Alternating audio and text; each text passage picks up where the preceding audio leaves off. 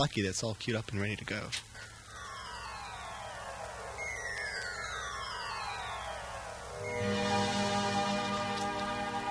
Zen for the Hot and Bothered. A reading from the book of the Browbeaten. This is my guess at the story of Joseph and his leather troop jacket. Joseph was a good son to his father, Israel. He tended the used sheep dealership and never thought it was cool to carry around a concealed handgun spear, unlike his brothers.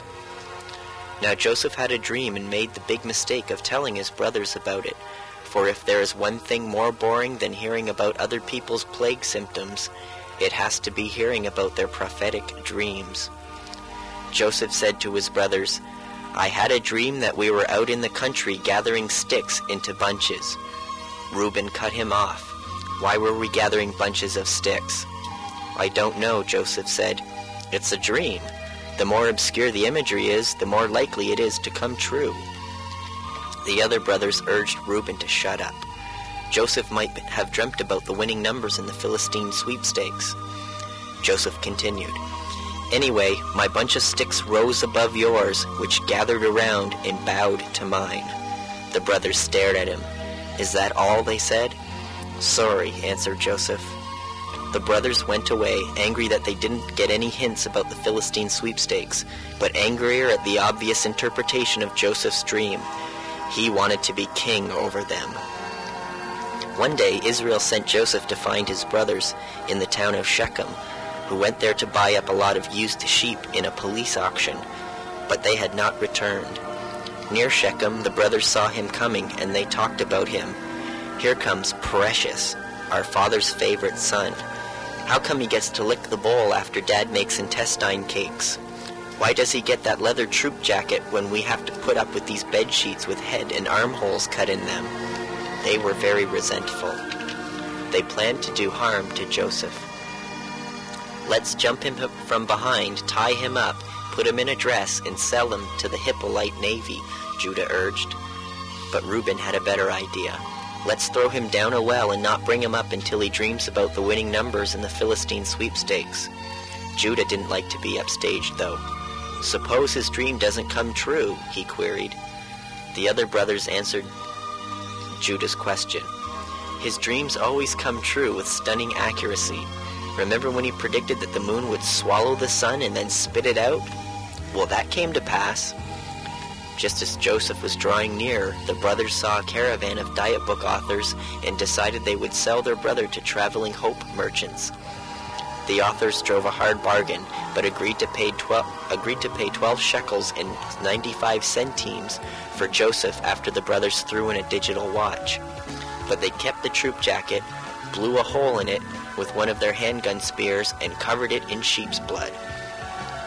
They brought the jacket back to their father and said, Your son Joseph is dead. He died while he died while trying to hold up a liquor store. Sorry, Dad. Israel mourned his son's loss by putting on sack clothes, tossing ashes in his hair, and marrying an Onassis. Now Joseph was brought to Egypt and sold as a slave to Potiphar, the captain of the Pharaoh's guard. He was put in charge of the house, but he never thought about ex- escaping because in these days, being a slave was akin to taking a job at McDonald's. It was something most everyone did to get some real job experience. Anyway, Joseph looked particularly appealing to Potiphar's wife, but Joseph refused to sleep with her. Her ego crushed, she screamed rape and had Joseph arrested. Because, because Joseph was a Hebrew, he couldn't get a fair trial and was locked away. In jail, Joseph behaved so well that the warden made him chief of the prisoners. The warden trusted Joseph and knew he needed not monitor him. Again, Joseph did not try to escape. In those days, the chance to sit around in a jail cell was like a vacation in Florida. You were always in the cool shade, away from the burning desert.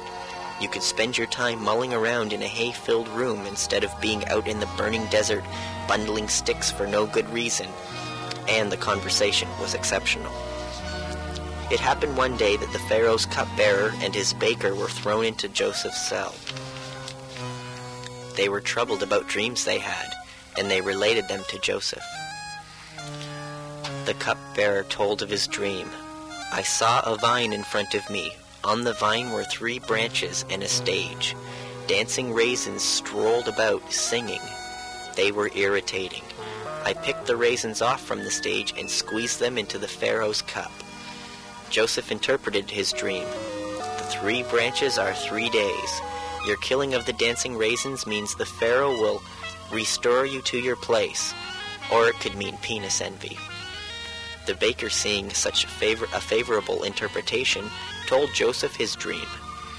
In mine there weren't any lame-ass raisins. I dreamt of three cakes.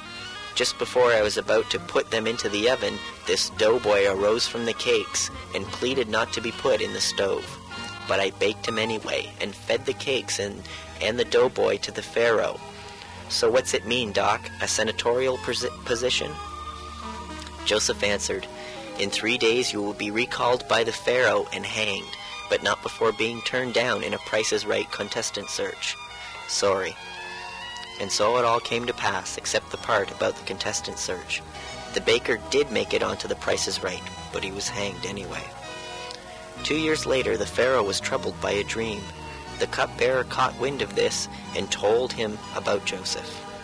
The Pharaoh had Joseph brought to him and related his dream. I saw before me seven boxes of tapered candles. Each was long, hard, and capable of flaming a long time. I reached out to grab the potent shafts of wax, but I was unable to seize a hold of them. Instead, I found myself holding seven soft, limp candles that seemed like they'd fire off in no time. Joseph looked at the strong but childless regent and made up a story, not having the heart to diagnose his marital problems. Um, Joseph said, I see an air traffic problem. Yeah, many airliners shall fall from the sky unless something is done about it. Although the Pharaoh had never heard of airliners, he didn't like the idea of anything falling from the sky.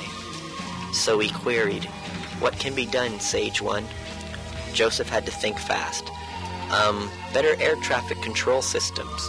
The Pharaoh saw the wisdom in this, but still was left wondering, what kind of air traffic control systems? Big upward pointing arrows built on the ground to tell airliners that up and not down is the safest direction to fly. The Pharaoh took Joseph's advice and had the upward pointing arrows built and called them pyramids.